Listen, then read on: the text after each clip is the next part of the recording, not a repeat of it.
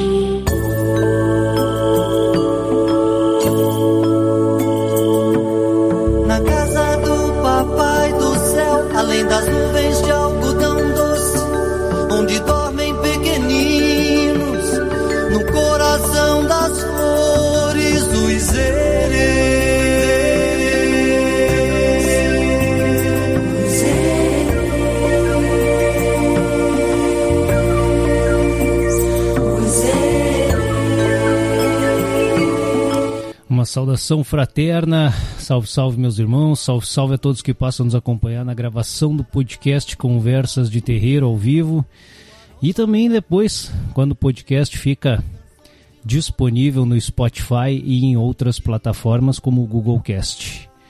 Saudação galera, quero saudar aí os meus irmãos aí que já estão participando comigo aqui. Quero saudar a Alessandra, o grande irmão Douglas, abraço, beijão pra ti, Douglas, aí, né? O Adelar e a Cíntia lá em Capão e a Fábio, a Fábio do Grande Pai Chapanã, né? Conhecida por nós como Fábio de Chapanã. Um beijão pra ti, Fábio. Grande Douglas aí, velho. Que o Pai Oxalá possa sempre te abençoar aí, meu irmão. E é isso aí, gente. Estamos começando em mais uma gravação do podcast Conversas de Terreiro. Hoje eu estou sozinho nesse bate-papo aqui, né? Contando com vocês, obviamente, né? Contando com vocês que estão do outro lado para me brindar aí com perguntas aí com as suas contribuições, né? Com, com, com contribuições aí com a sua opinião também, né? Sobre os assuntos da noite que vão ser bem variados hoje, tá? A gente, a gente na realidade eu tinha preparado uma pauta, mas normalmente quando a gente vai começar, né? a- a definitivamente o programa sempre aparece em pautas, né? E, e, inclusive suscitou agora, né? Estava conversando com a minha irmã aí, Fabiana, né? Grande Fábio, Flamel aí também, né? Fábio, Flamel aí, toda a família lá. Estávamos conversando aí, a Fábio me mandou aqui, até vou compartilhar com vocês, né? A Fábio estava assistindo o filme Predestinado, né? Provavelmente aí já, já deve ter caído no gosto, né, de todos os umbandistas. O filme Predestinado, né, com Danton Mello e Juliana Paz, né? Que fala da história aí do, do grande médium ainda Zé Arigó, né? O Arigó e o espírito do Dr. Fritz. Isso com certeza aí no próprio imaginário, né, do povo brasileiro aí, o, o Dr. Fritz, né? Esse, esse, esse médico do plano espiritual aí, que teve como médium, né, aqui, ah, talvez o seu maior expoente aí, né, conhecido como Zé Arigó, né, o José Arigó, que podemos dizer que ele é contemporâneo de Chico Xavier, né, os dois mais ou menos ah, ah, atuavam, né, na, na, na mesma época, obviamente o Zé Arigó veio a desencarnar antes, né, em circunstâncias até não não não tão legais, né? Mas enfim, ah, o filme predestinado, né? E, a Fábio estava conversando comigo aqui, né? A Fábio do Flamel aí estava conversando comigo sobre ah, o mesmo, né? Sobre o filme e falando sobre a perseguição da Igreja Católica, né? Em cima do do, do próprio Zé Arigó, né? E a questão da da doutrina católica. Enfim, meus irmãos, esse daí, né, obviamente vai, vai ser né, a, nossa, a nossa primeira nossa primeira pauta aqui da noite girando em torno em torno desse desse assunto. Talvez até os irmãos já tenham ah, não sei se eu falei, né, mas enfim, hoje a professora Solange não me faz companhia aqui, né, fisicamente, né, com certeza está em casa e ouvindo o programa, ela está acometida aí de uma pequena gripe, né?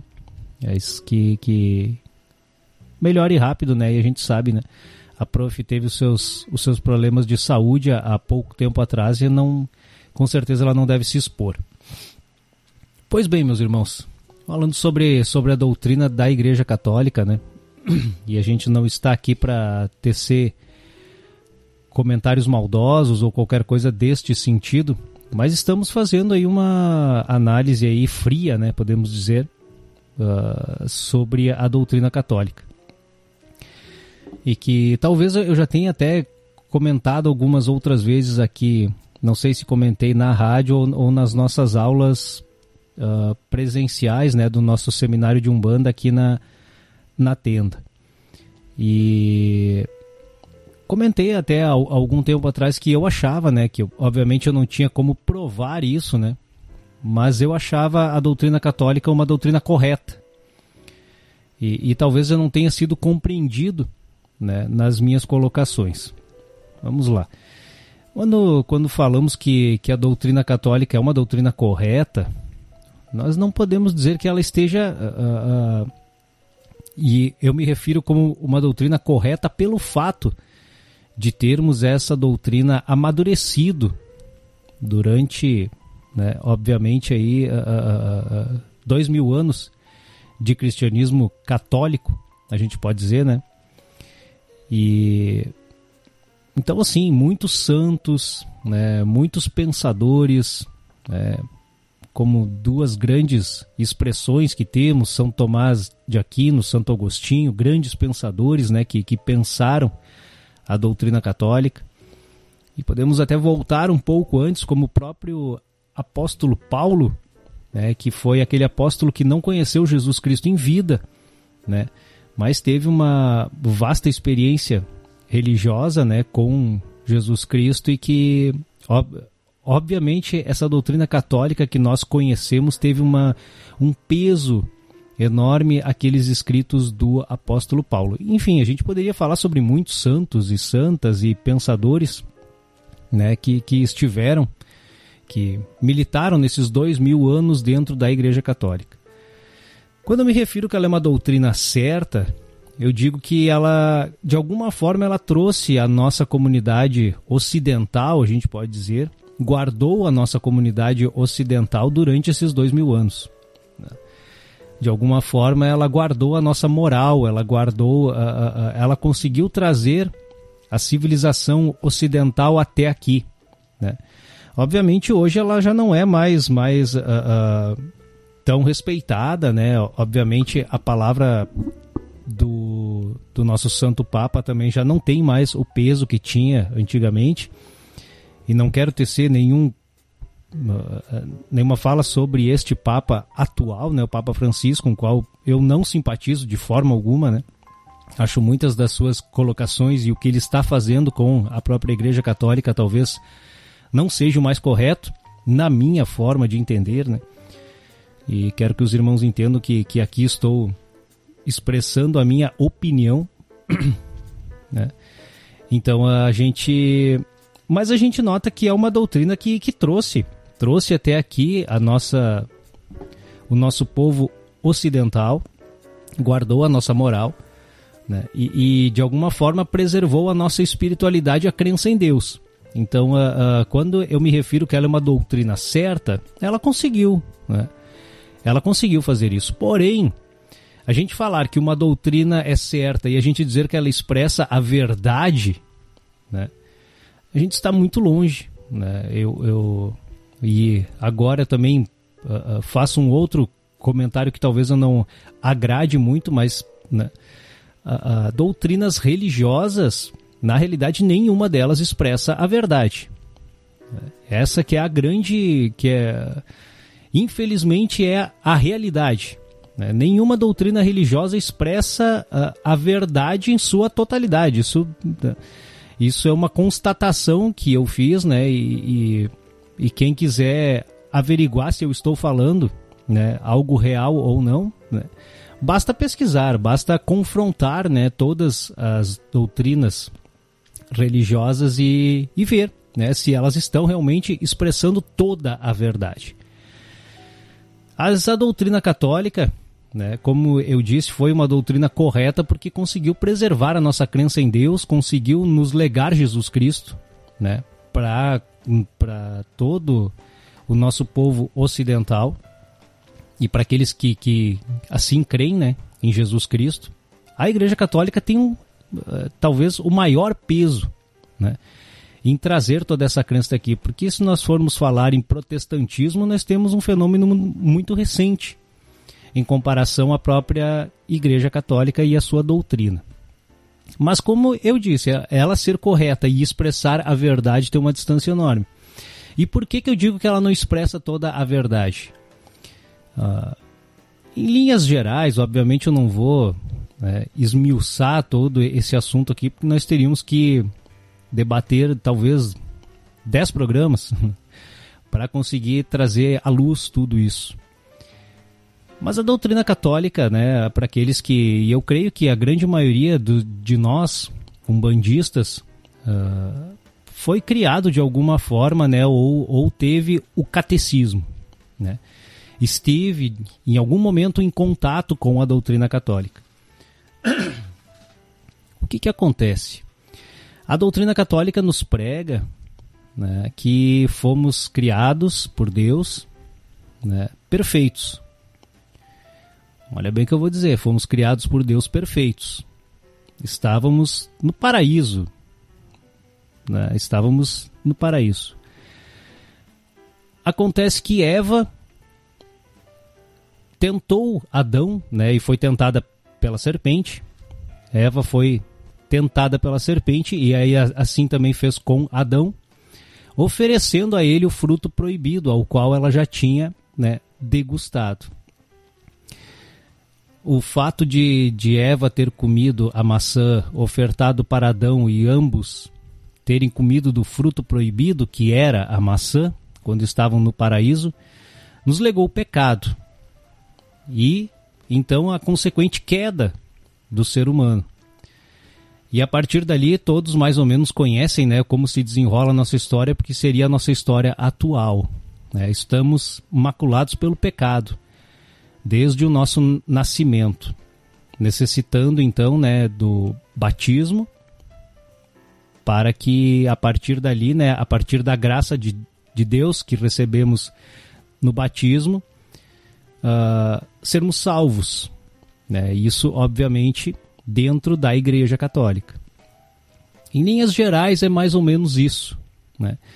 Como a Santa Madre Igreja Católica prega que aconteceu né, a queda do ser humano, não, né, vivendo no paraíso, comendo do fruto proibido e tendo a sua queda.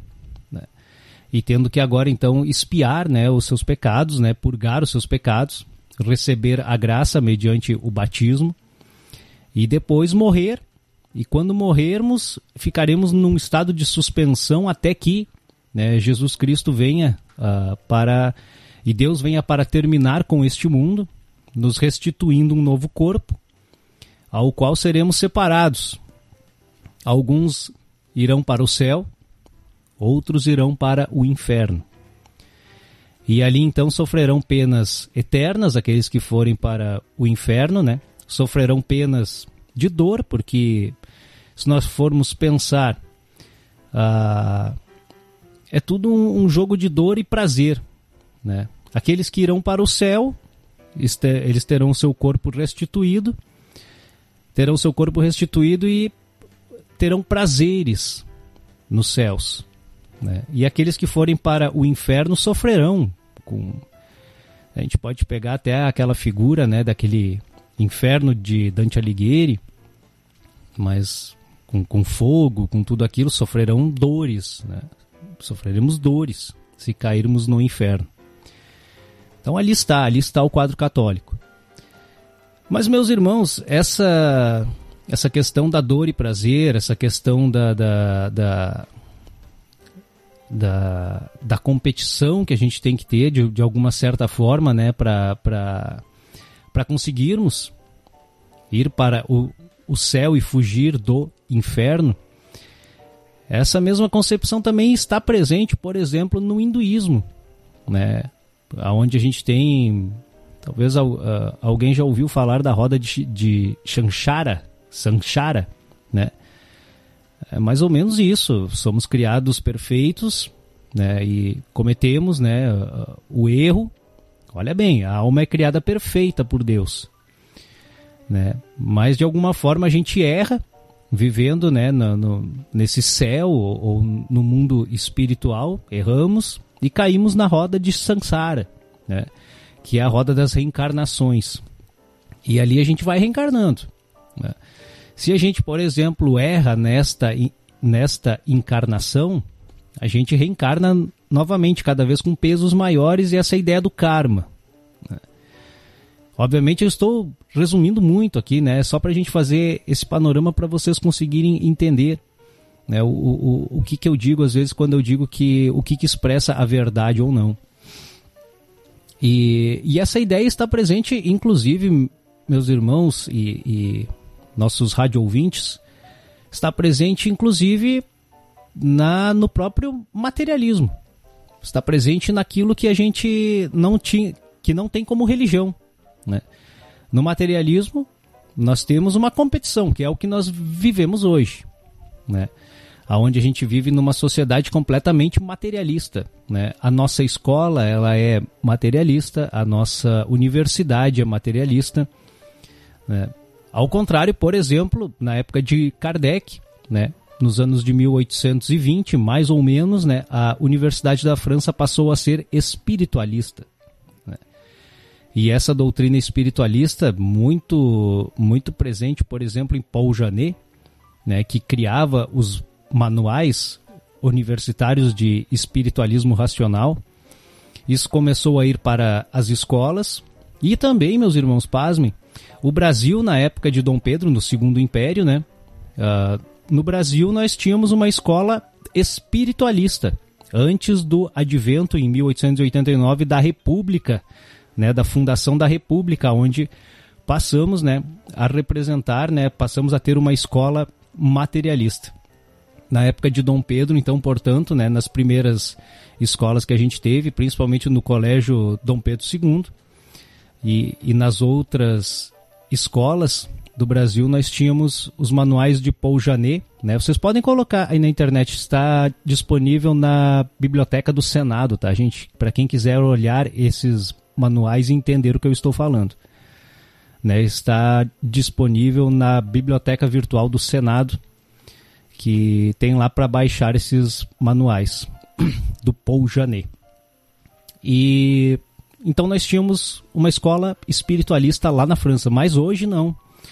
Hoje nós vivemos uma doutrina totalmente uh, materialista, aonde a gente tem, por exemplo, dentro das escolas, nós temos o sentido da competição, né? aquele que, obviamente, né, a gente tem agora um outro advento da aprovação automática, que eu, que eu não, não quero entrar aqui também, né, porque não me diz respeito e, e não tenho conhecimento sobre tudo isso. Mas uh, temos, por exemplo, aqueles que, que sabem muito são aprovados, aqueles que não sabem são reprovados. Né? Estude para ser o melhor. Quem que não ouviu ainda esta colocação, né? Dentro da sua empresa onde você trabalha, há ou não há um sentido de competição diuturnamente? Né? As competições são totalmente uh, uh, uh, incentivadas na nossa sociedade né? para termos prazer, fugirmos da dor. Né? Algo semelhante, talvez, meus irmãos, com a doutrina que nós falamos anteriormente, que diz respeito a todas as religiões, né? principalmente a religião católica também está embasada nesse sentido de dor e prazer. Né? Buscar o céu para ter prazer, fugir do inferno para fugir da dor. Assim também como no próprio hinduísmo, assim também como no protestantismo, nós temos o mesmo sentido. Buscar o prazer, fugir da dor. E também aqueles que não têm religião, né? os materialistas. Buscar o prazer, fugir da dor. E quando eu digo, meus irmãos, então, que uma doutrina ela é correta e não espelha a verdade, a verdade vai além. Né? Nós sabemos que o mundo espiritual, a continuidade da alma, a continuidade do espírito, ou seja, nada termina com a morte. A morte é somente um, podemos dizer que é um trocar de roupa, né? um trocar de, de, de, de local aonde estaremos. Então, notem bem, até agora eu falei então sobre a doutrina católica, falei sobre o protestantismo, falei sobre o hinduísmo e, e dentro desse contexto vocês podem colocar todas as religiões. Vou repetir mais uma vez: somos criados perfeitos por Deus segundo as concepções dessas religiões. Fomos criados perfeitos, cometemos o pecado, caímos, né? E agora precisamos então da graça, da misericórdia de Deus para podermos uh, uh, fugir do inferno e ir para o céu. E surge então, meus irmãos, uma doutrina em 1850, podemos dizer, mais ou menos nessa época, né, 1850, na publicação do Livro dos Espíritos, acho que é 53 ou 59, agora não me recordo bem. Talvez aí os irmãos que estão ouvindo aí podem me ajudar. Que disse ao contrário. É uma doutrina que pregou ao, ao contrário. Essa doutrina pregou o quê? Fomos criados por Deus simples e ignorantes. Olhem bem, nós estamos falando tudo o contrário do que nós falamos até agora de todas as religiões. Todas as religiões presentes no Brasil, eu digo as grandes religiões, tá, meus irmãos? Grandes religiões, as religiões de expressão, né, que é as que mais têm, talvez aí expressão, hinduísmo, né, e ali a gente tem todas as religiões orientais, quem sabe ali também misturadas, nós temos o protestantismo e o catolicismo.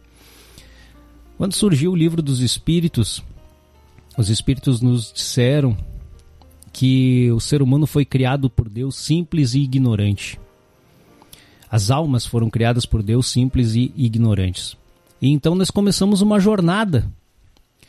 Uma jornada reencarnando no átomo, depois reencarnando em alguns organismos, vivendo por alguns minutos, reencarnamos nas algas, nas amebas, naqueles organismos unicelulares, nos pluricelulares, fomos evoluindo, passamos daí para o reino vegetal, né, tivemos reencarnações dentro desse reino, passamos para o reino animal, tivemos reencarnações e fomos desenvolvendo, fomos desenvolvendo a nossa inteligência, fomos desenvolvendo os nossos instintos. E quando eu falo fomos de desenvolvendo a nossa inteligência, é isso mesmo que eu quero dizer, né? O nosso intelecto.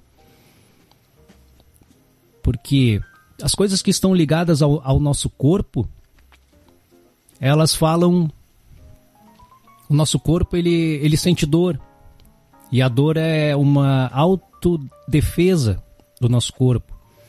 Nós temos a inteligência para quê? Para nós buscarmos o nosso alimento, nós temos inteligência para preservar a nossa vida. Então, nos animais, principalmente, a gente começou a aprender isso, porque os animais já têm né, um certo instinto muito mais desenvolvido do que os outros reinos, basta vocês olharem. Né? E então, mas obviamente isso a gente está falando de milênios, gente. A gente não está falando de uma reencarnação ou duas em cada um desses reinos. É, estamos falando de milhares de, de reencarnações. Então olhe para você neste momento. Meu irmão, olhe para você, espírito humano encarnado neste corpo. Você é um espírito milenar. Você é um espírito que está vivo, que foi criado por Deus há milênios. Não é de hoje. Chegamos então ao reino hominal, né? Não sabemos em que tempo, e no reino uh, hominal, ou seja, dos seres humanos, a gente começou a desenvolver o nosso livre-arbítrio. Começamos a desenvolver a moral. Aí nós começamos a dar um salto muito maior. Aí nós já temos né, a vontade desenvolvida, a livre escolha desenvolvida, já temos muito mais do que os animais. Né? e temos o nosso intelecto muito mais desenvolvido do que qualquer outra espécie. Então nós temos uma vantagem enorme sobre todas as outras espécies existentes neste planeta. Né? Gozamos de intelecto, livre-arbítrio, gozamos de tantas coisas né, como seres humanos. E aí nós continuaremos, meus irmãos. Segundo a doutrina dos espíritos, nós continuaremos no encalço do anjo agora. Estamos indo para o, o reino angélico, né? Onde não teremos mais reencarnações como a gente conhece hoje, né? Ou seja, essas reencarnações grosseiras que a gente passa agora, né? Uh, tendo um corpo que, que sofre os horrores da morte, a gente pode dizer, porque ele é feito de, de carne, né? Ele tem a putrefação, enfim, a gente se alimenta de uma forma muito grosseira ainda, a gente ainda uh, uh, mata outros seres para nos alimentar. Nós fizemos muitas coisas, ainda a gente promove a guerra, a gente ainda tem muito orgulho, muito egoísmo, muita vaidade, então a gente ainda tem muito para passar, quem sabe ainda milênios pela frente para conseguir chegar nessas reencarnações angélicas, né? que é onde a gente já vai estar né?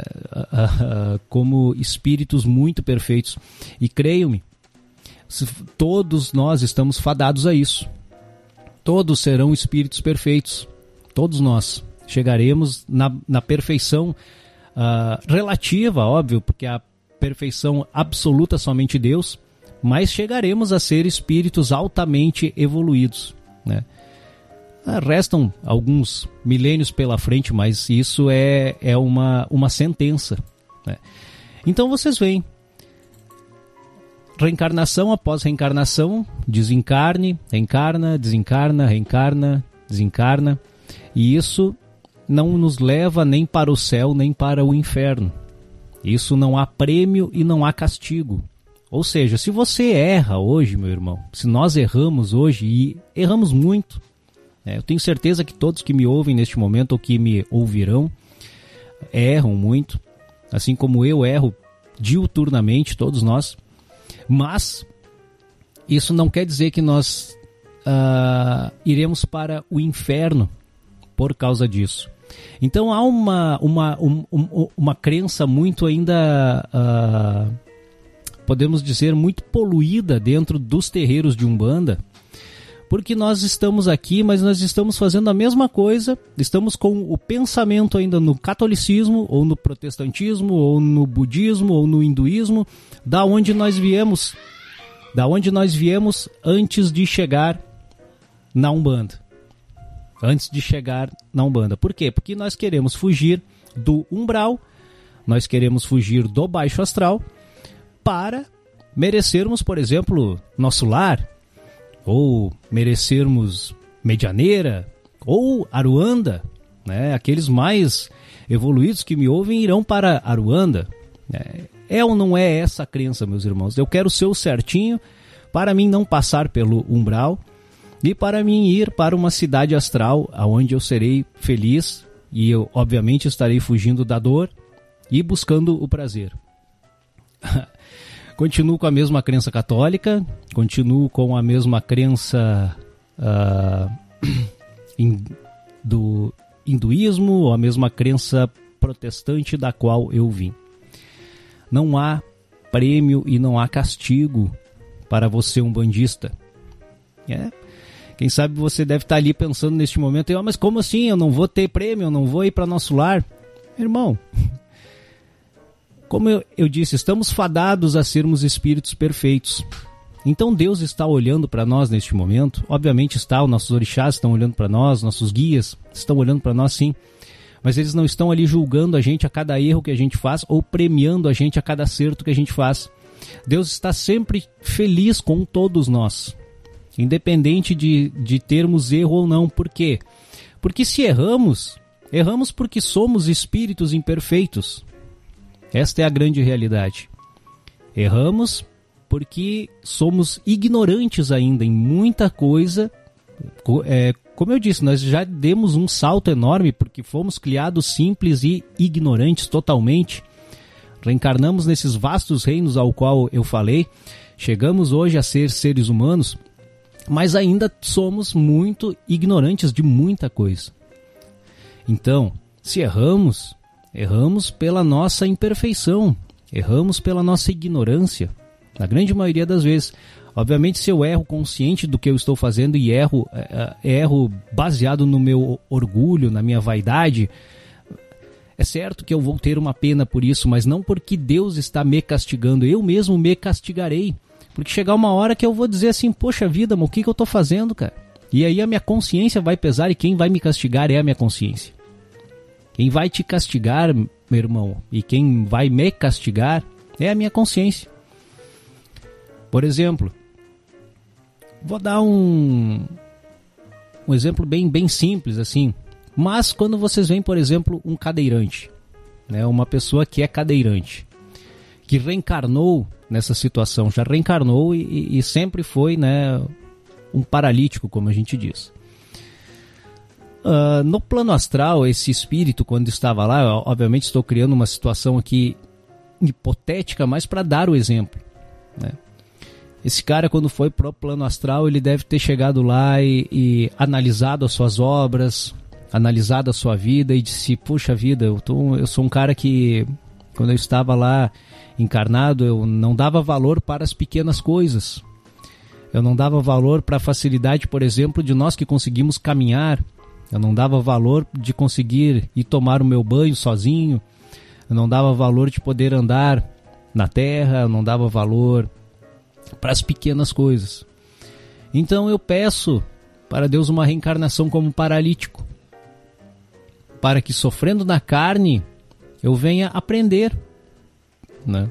Eu venha aprender a dar valor para as pequenas coisas. Eu vou dar valor, por exemplo, de conseguir pegar um café sozinho, de conseguir pegar um copo d'água sem depender de ninguém. Então, meus irmãos, essa é a crença da Umbanda, baseada na doutrina espírita. Não há prêmios, não há castigos. Há somente evolução. Há somente evolução. A gente precisa da dor? Precisa. Porque nós evoluímos, nós aprendemos na dor, sempre aprendemos. Infelizmente, essa é uma grande realidade, mas nós aprendemos muito, muito na dor. E no prazer a gente normalmente a gente não aprende nada. A gente só se torna às vezes mais orgulhoso e mais egoísta. Então, meus irmãos, eu fiz um apanhado bem bem bem breve. Bem breve das, das crenças das religiões e como nós vemos o céu e inferno e como as outras religiões veem e como nós vemos dentro da Umbanda. E a Umbanda não crê nisso, a Umbanda crê que tu é autônomo. A Umbanda crê que tu é o artífice da tua infelicidade ou da tua felicidade, baseado nas tuas obras, baseado nas tuas escolhas, baseado na, na tua vida. Né? Se tu planta coisas boas, disso todos conhecem, meus irmãos. Assim, o, o que eu estou falando, talvez eu estou chovendo no molhado, como se diz, mas é a grande realidade. Todo mundo sabe que se tu planta uh, uh, espinhos, tu não, tu não vai colher outra coisa que não seja espinhos.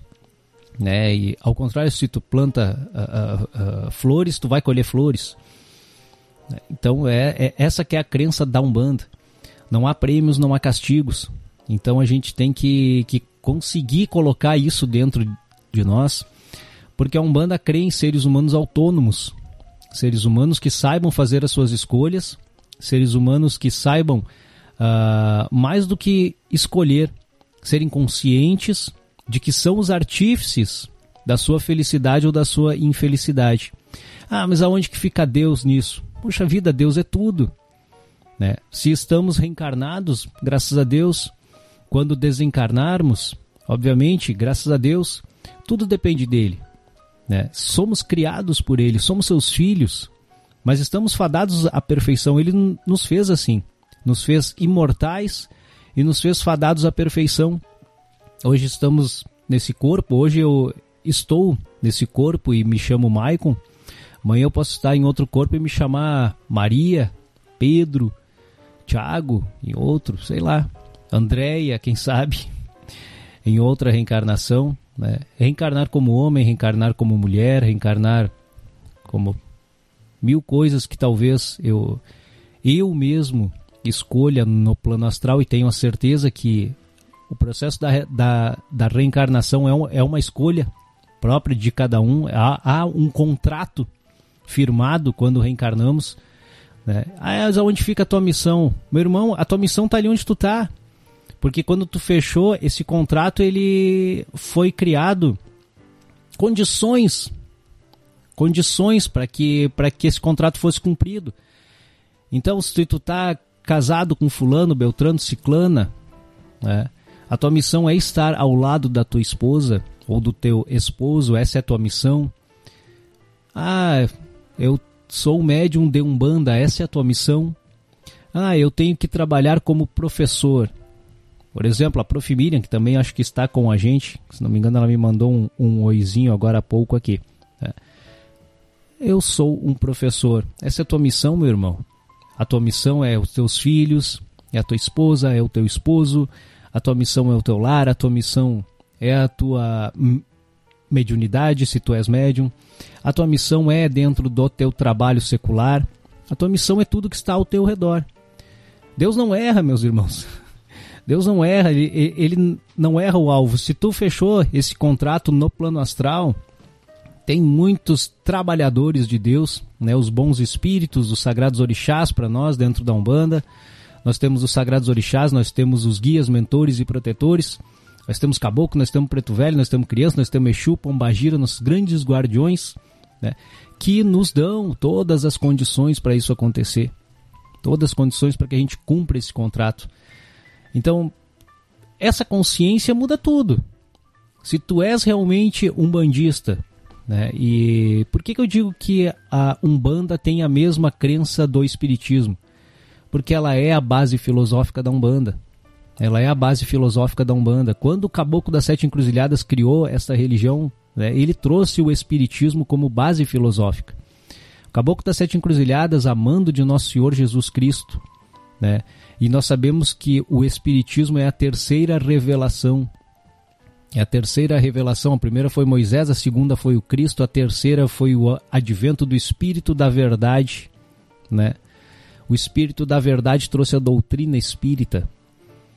E o Caboclo das Sete Encruzilhadas, amando de Jesus Cristo, né, trouxe essa doutrina com a base filosófica do Espiritismo com a contribuição do africanismo e do índio. Essa que é um bando. Né? E a sua missão, por que, que ele veio então fundar uma nova religião no Brasil, com o negro e com o índio junto? Porque era para resgatar todos. Né? Todos já ouviram também essa história: Brasil, coração do mundo, pátria do Evangelho. Cristo disse: ninguém vai ficar sem ter o meu amparo, né? principalmente na pátria dele. Então ele disse: não, aqui eu quero uma religião que atinja todos. E a Umbanda é isso, ela foi feita para o preto, ela foi feita para o índio, ela foi feita para o branco, ela foi feita para o pobre, para o rico, ela foi feita para o trans, ela foi feita para o gay, ela foi feita para o heterossexual, ela foi feita para todos. A Umbanda acolhe a todos. E, e essa é a base filosófica da Umbanda. Aqui não há prêmio, não há castigo. Mais uma vez eu vou repetir isso. Fomos criados por Deus simples e ignorantes, ao contrário então do catolicismo, ao contrário do protestantismo, do que creem essas outras religiões. E como eu disse antes, eu acho a doutrina da Igreja Católica uma doutrina certa, porque senão ela não, ela não teria trazido para nós o Cristo nesses dois mil anos. Né? Uh, isso é a minha opinião, óbvio, eu não tenho como, como provar isso, mas né, até hoje o que eu vi, ela conseguiu, ela cumpriu a sua missão.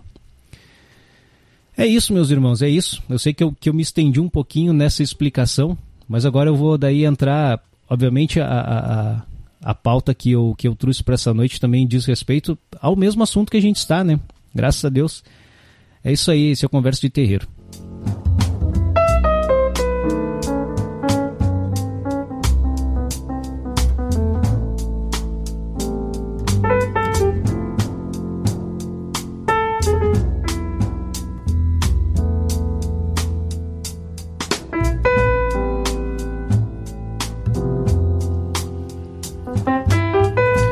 Só um segundinho para tomar uma água, né, gente?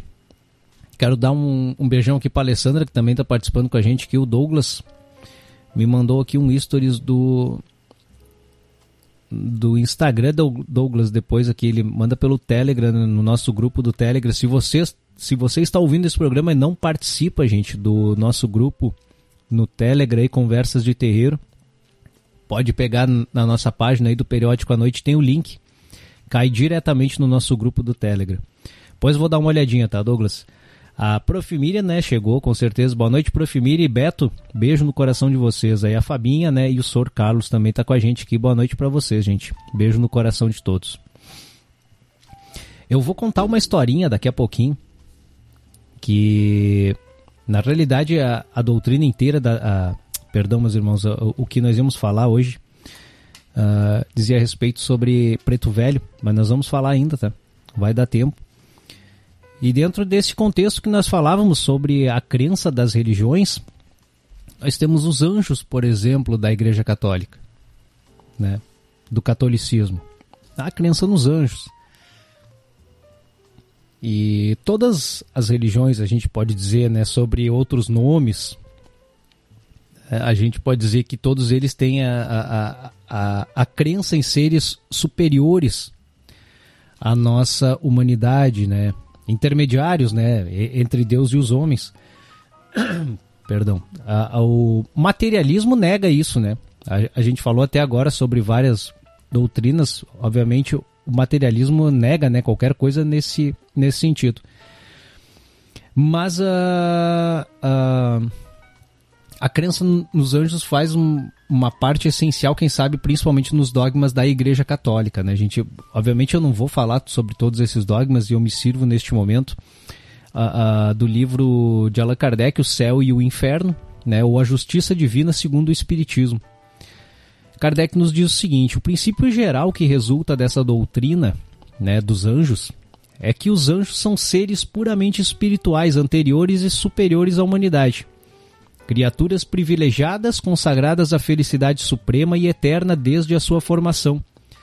Dotadas por conta de sua própria natureza de todas as virtudes e de todos os conhecimentos, sem que nada tenham feito para adquiri-los. Então, gente, segundo a, a, o catolicismo, nós temos os anjos que foram criados por Deus, né, foram criados perfeitos, Uh, como a gente falou lá atrás, as almas dos humanos também foram criadas perfeitas, né? mas após comer do fruto proibido, nós adquirimos o pecado. Os anjos, então, são uma outra categoria de espíritos que foram criados por Deus, também né, superiores ainda aos seres humanos, né, e, e, e totalmente consagrados à felicidade desde a sua formação e são perfeitos. Eles estão em primeiro plano na obra da criação, segundo Kardec ficando em último a vida puramente material. Entre ambos está a humanidade, formada pelas almas, seres espirituais inferiores aos anjos, né? que estão unidas ao corpo material. Esse é o dogma da igreja, tá, gente? Desse sistema resultam várias dificuldades capitais. Em primeiro lugar, o que seria uma vida puramente material? Trata-se da matéria bruta, mas a matéria bruta é inanimada e não tem vida por si mesma. Seriam as plantas? Seriam os animais? Isso representaria então uma quarta ordem na criação, porque não se pode negar que haja no animal inteligente algo mais do que uma planta, e nesta mais do que numa pedra. Quanto à alma humana, que é a transição, ela está unida diretamente ao corpo que é apenas matéria bruta, uma vez que sem alma ele não tem mais vida do que um torrão de terra. Essa divisão peca Continua Kardec, evidentemente pela falta de clareza e não está de acordo com a observação, assemelhando-se à teoria dos quatro elementos que reuniu diante do progresso da ciência. Que ruiu, perdão, diante do progresso da ciência. Admitimos, no entanto, esses três conceitos: a criatura espiritual, a criatura humana e a criatura corporal. Tal é, dizem, o plano divino, plano majestoso e completo, como convém à sabedoria eterna. Né? E prossegue Kardec, gente. Então, uh, como nós falávamos antes, gente. Uh, quando nós falamos na doutrina católica, uh, nós temos que, por exemplo, os católicos têm que aceitar o dogma. Né? Eles não. Não cabe para o católico questionar o dogma, por exemplo, dos anjos. Né? Como, como vários outros dogmas que tem dentro do próprio catolicismo. Não, não se cabe questionar, se cabe somente seguir. Já diz, é, é, um, é um dogma. Né? Obviamente isso foi amadurecido e foi chegado a, aquele dogma mais.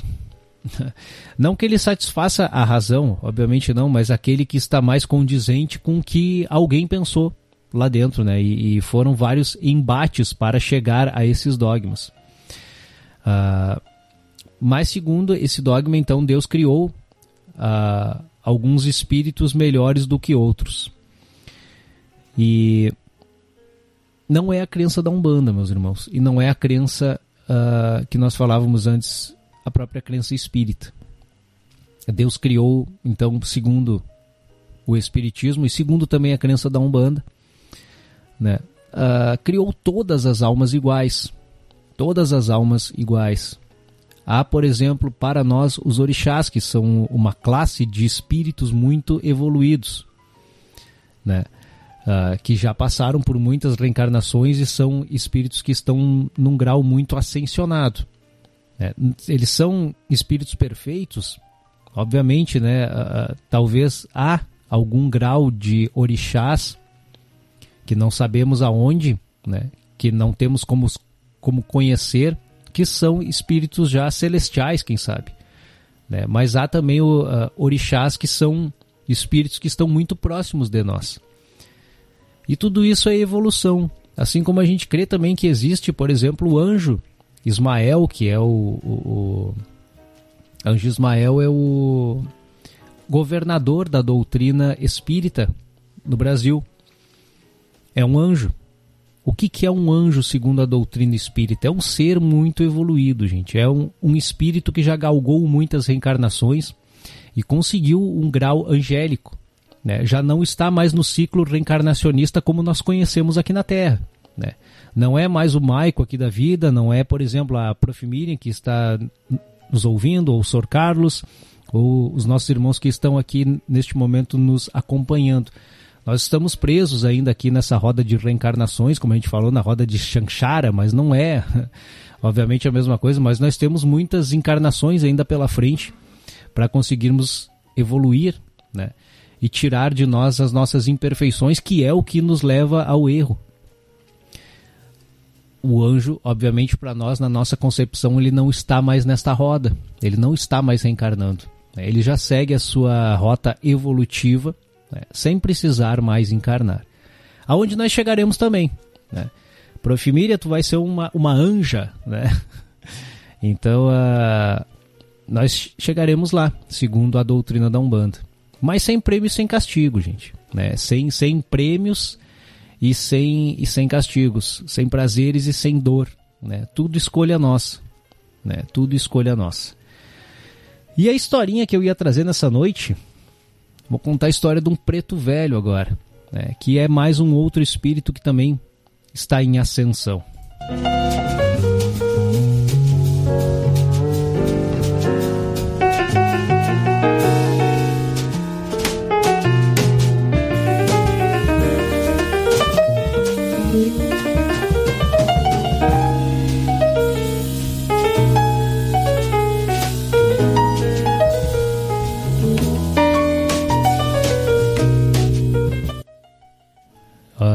Prestem bem atenção, gente, no que eu vou narrar a partir de agora. Depois eu vou, obviamente, citar o autor né, e quem é esse espírito.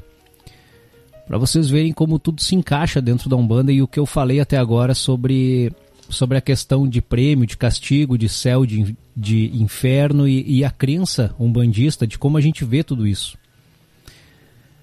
Aportou no Brasil por volta de 1753, vindo de Luanda, África, sua terra natal. A Portão Negro, nos coqueirais pernambucanos, pôde refazer escolhas do passado e, privado da liberdade e do acesso à instrução que tivera, conheceu de perto a mestra dor. Ainda hoje, Pai João reflete a respeito do sofrimento. Diz o preto velho: a dor é um instrumento de Deus muito mais eficiente do que Pai João. Quando o nego não consegue trazer um filho para os braços de Deus, então vem a professora dor, que é infalível. Ela sempre traz os filhos de volta para os caminhos do Pai. Então, meus irmãos, olha o que nós estávamos falando antes. Olha a lucidez desse espírito, deste preto velho. O que, que ele diz?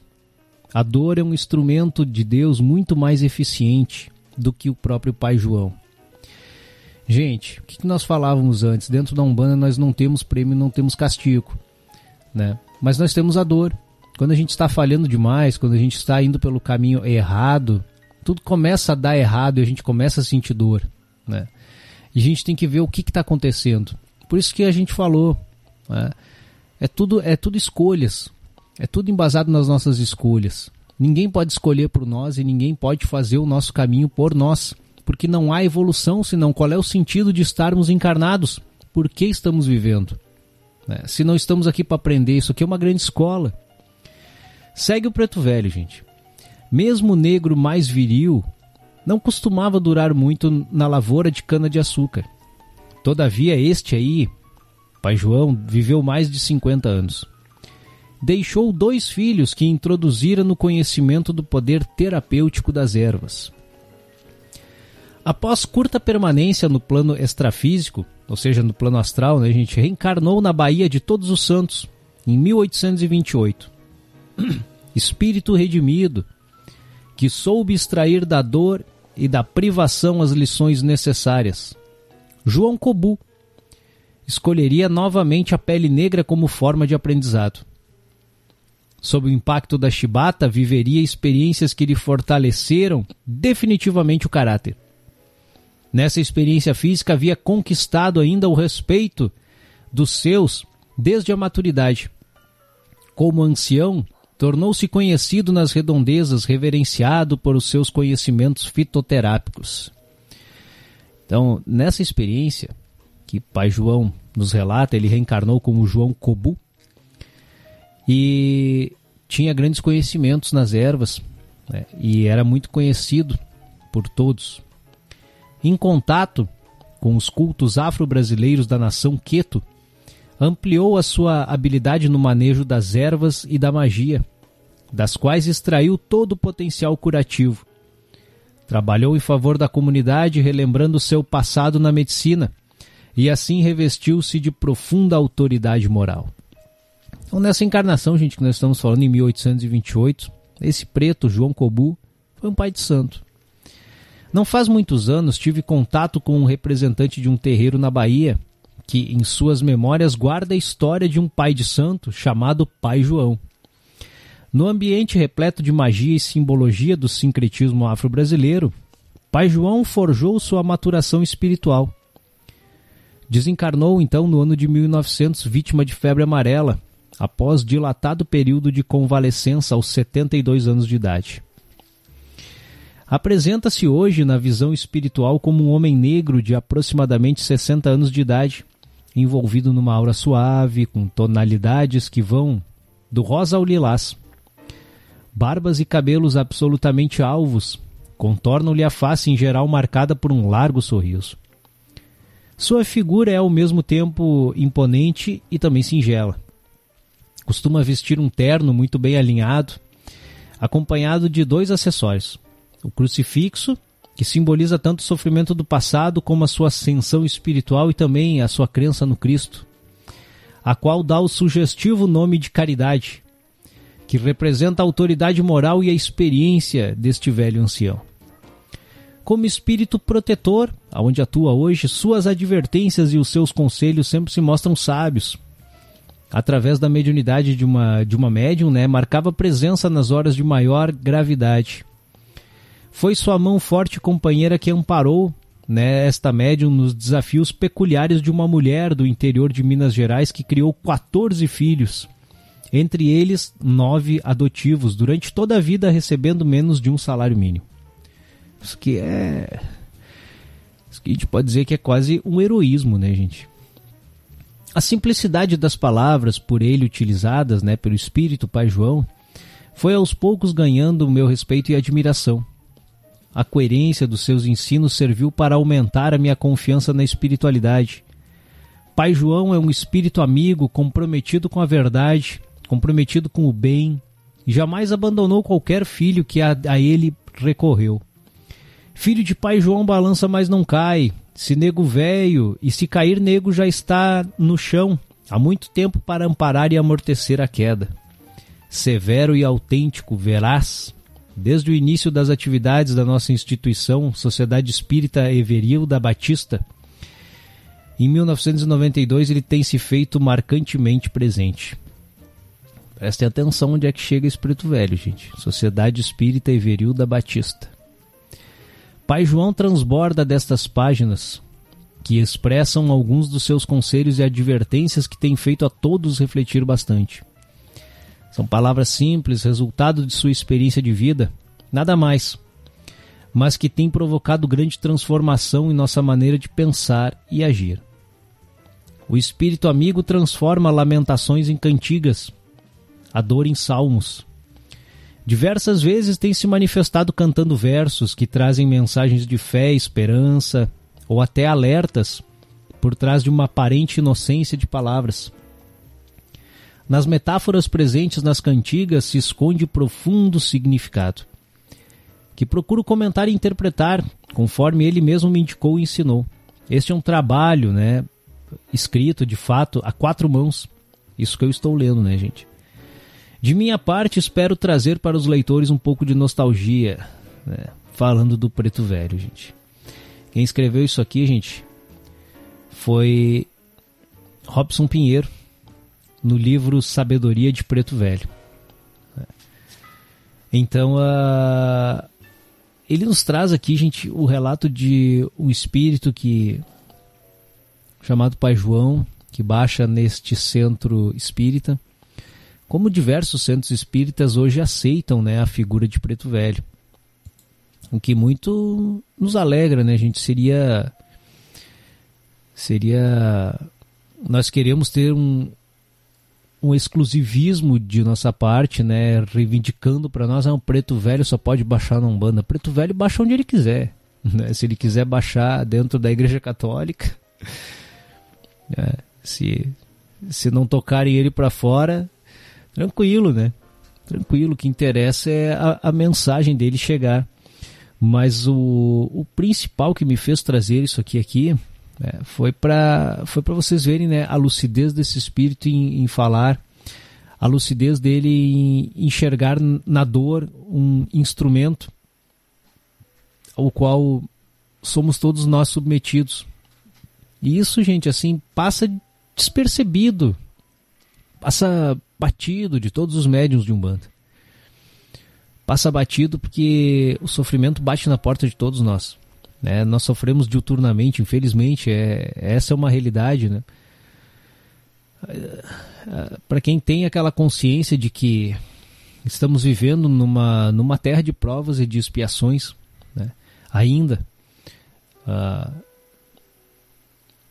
Emmanuel assegura para nós que estamos caminhando Estamos caminhando a passos largos para uma terra de regeneração, né? E confesso para vocês que, que até eu muitas vezes duvidei dessas colocações de Emmanuel, porque a gente vê a, a maldade ao nosso redor, né? O que a gente vê ao redor é a maldade, é a impostura, é o embuste, é a mentira, é, é tudo de ruim né, que a gente pode ver ao redor de nós. Talvez aqueles momentos que a gente pode se sentir mais seguro, mais tranquilo, né? Por exemplo, para nós, umbandistas, é quando estamos na presença dos guias dentro do terreiro, né? Nos nossos, nas nossas sessões de umbanda, ali nós estamos tranquilos, porque estamos, né, na presença dos nossos guias e, e, e felizes por estar com eles e nos sentimos protegidos. Uh, Preto Velho sempre nos diz: Preto Velho é o maior exemplo de quem passou a dor né, e sentiu a dor na sua, na sua expressão máxima. Né, porque escravizado, gente. E a gente sabe, assim, não, a gente não pode pegar e dourar essa pílula, né?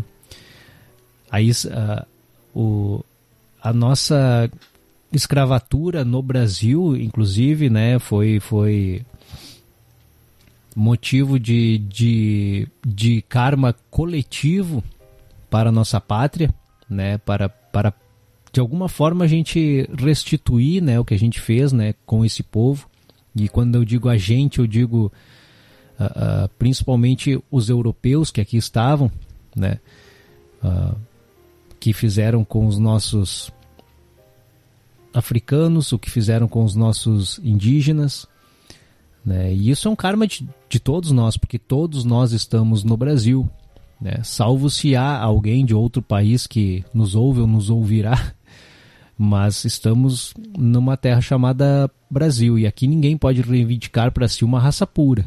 Né? Nós somos uma mistura de raças, principalmente hoje em 2023, né? e somos brasileiros. Nas nossas veias corre sangue misturado de tudo quanto é raça, com certeza. Assim, é muito difícil. Né? Talvez seja raro né? alguém poder reivindicar para si dizer eu sou, sou de uma raça pura. Isso é, isso é quase. Olha, não vou dizer que é impossível, porque para Deus nada é impossível. Mas em se tratando de Brasil, a gente sabe que é, bem difícil mesmo. E então, gente, o preto velho na Umbanda começou, né, essas falanges, esse acréscimo do preto velho e, e a lucidez que esses espíritos que formaram essa falange, gente, porque não é todos os escravos, ah, foi escravo, então se tornou preto velho. Obviamente que não, gente, porque quanto escravo revoltado teve nesse meio, né? Não basta ser uh, um escravo para dizer que tu conseguiu evoluir, há de entender Preto Velho Pai João diz assim: olha, eu, eu, eu vi que a dor é uma forma de fazer a gente crescer. Né? E Pai João também tinha o seu pecado, uh, o seu erro, né, para purificar. Por isso que Pai João também escolheu, antes de reencarnar, né, escolheu essa reencarnação como, como negro e sabia que iria ser escravizado. Assim como todos os negros que passaram por esse processo, gente.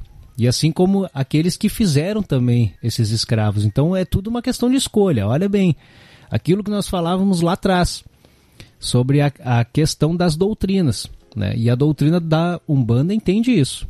Entende isso, que é tudo escolhas. Esses espíritos que formaram essa falange, gente, dentro da Umbanda, eles tinham. Eles não foram qualquer um. Né? São tudo espíritos que tinham essa lucidez do que nós falávamos então.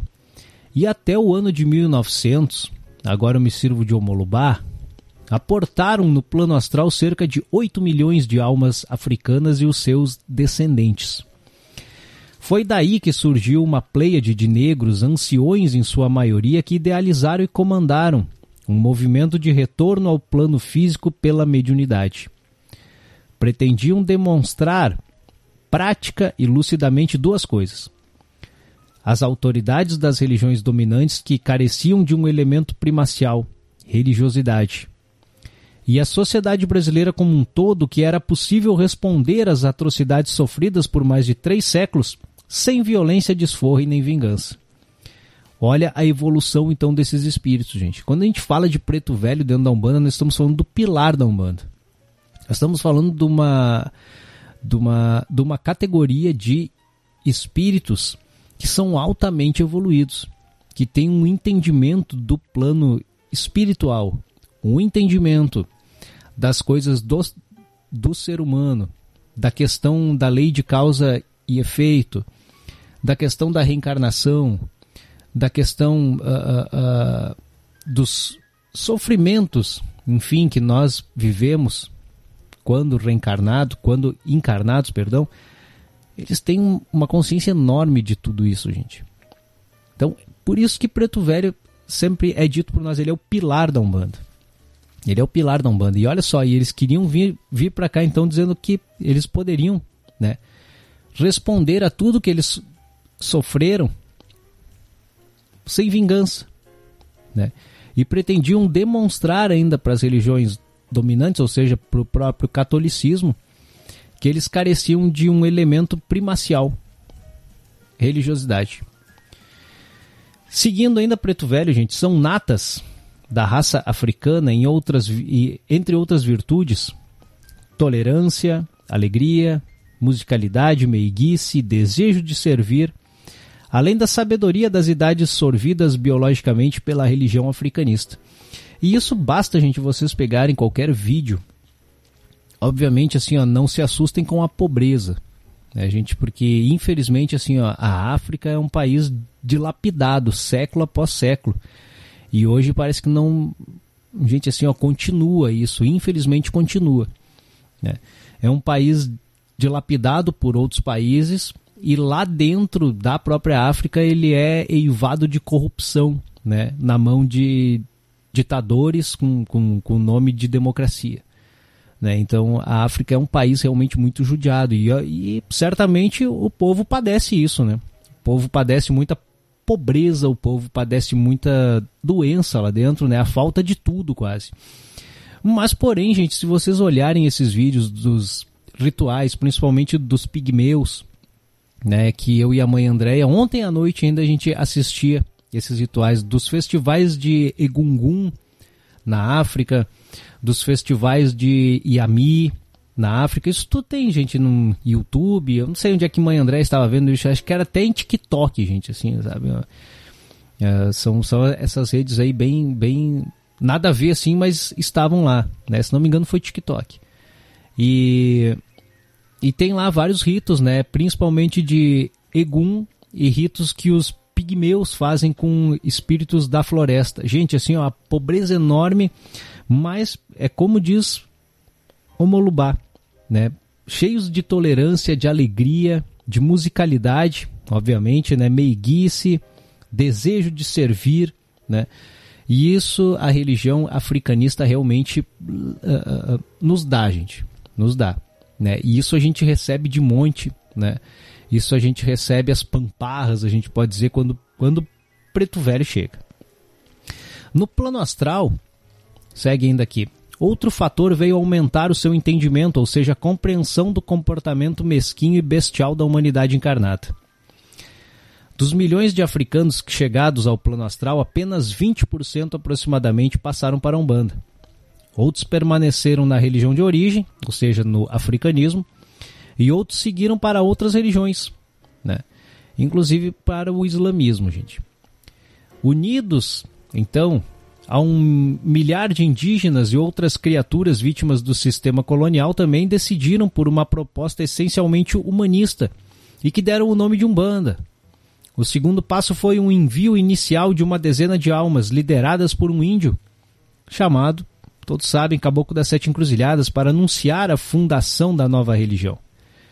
Isso, todos sabem também, era o ano de 1908. No mais, gente, é só vê-los pessoalmente, nos terreiros com a sua proverbial paciência, humildade, segurança, dando orientação, conselhos, advertindo mansamente sobre os perigos numa conversação que torna que se torna quase coloquial, né, com o senhor, o sinhá. Tudo isso num clima de harmonia, esperança e paz.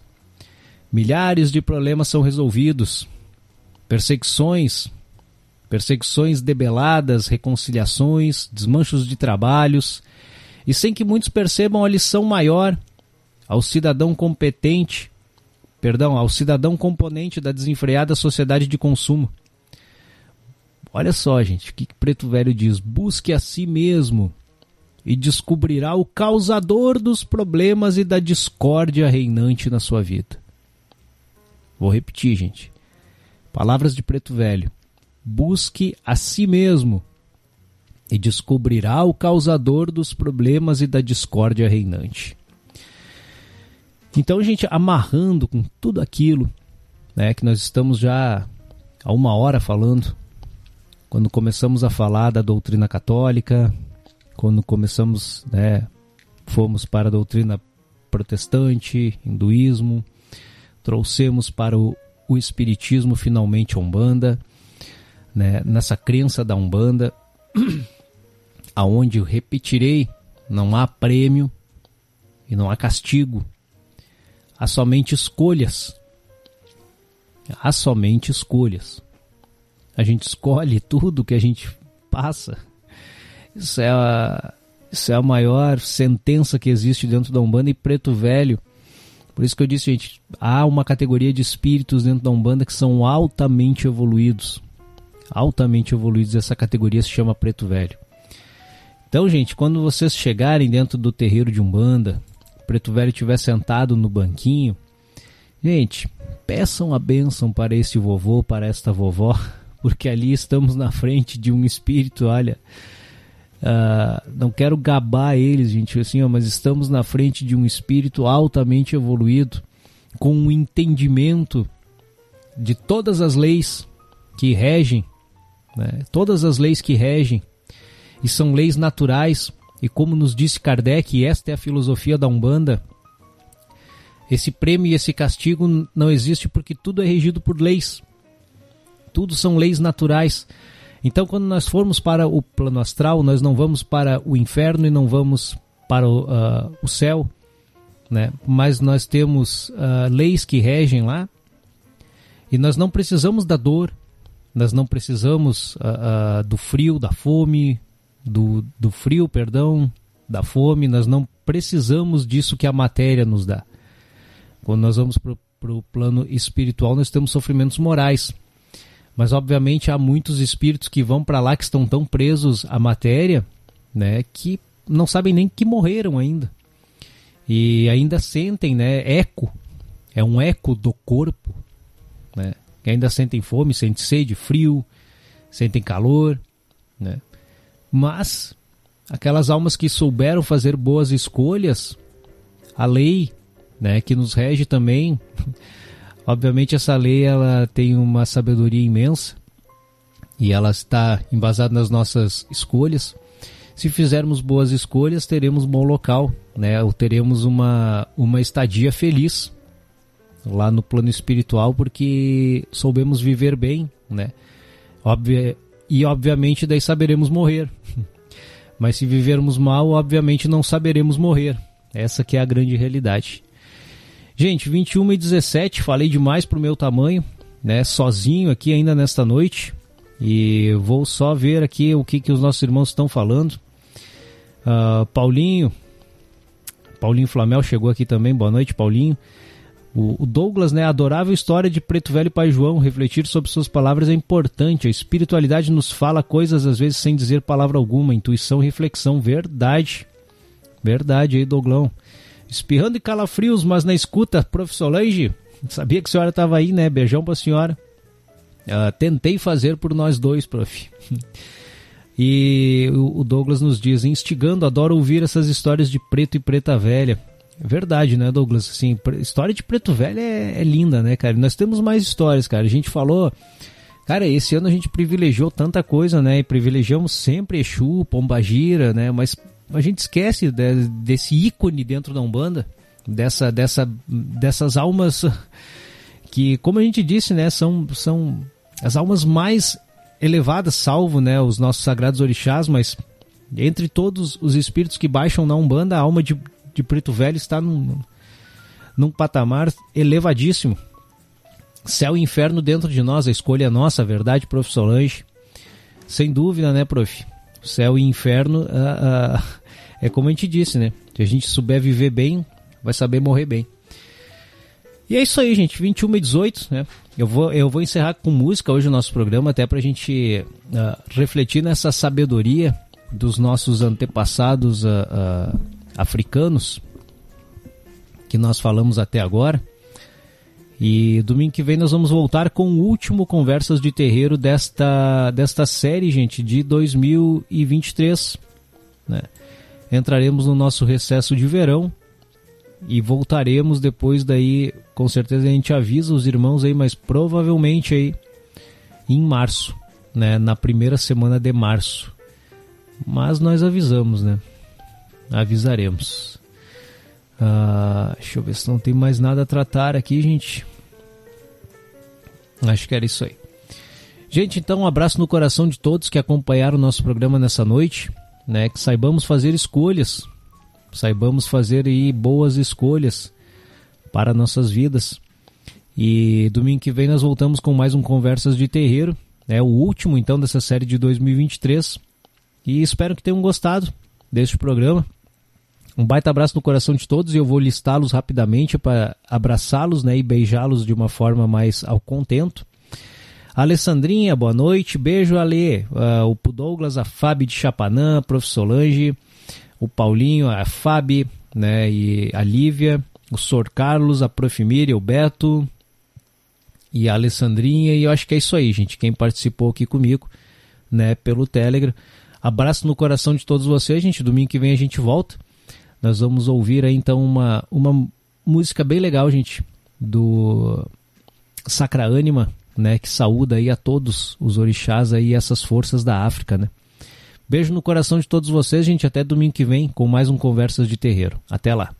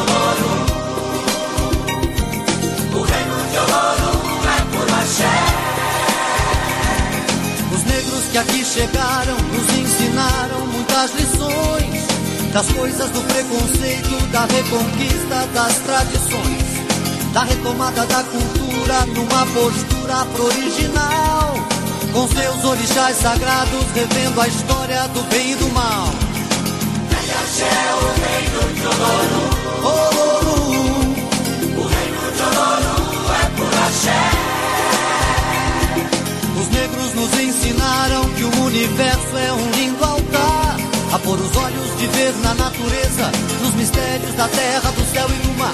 Abram bem seus ouvidos surdos, palavras santas de Orimar. Que tudo na natureza vive que tudo na natureza vibra. Que tudo na natureza vive,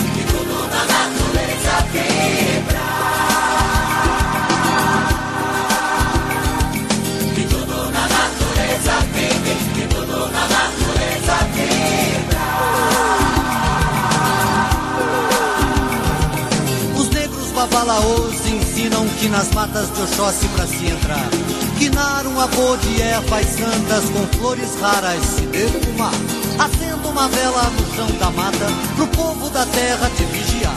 Abra o seu coração pra mãe natureza, entrar como um anjo e te encantar. Que tudo na natureza vive, que tudo na natureza vibra.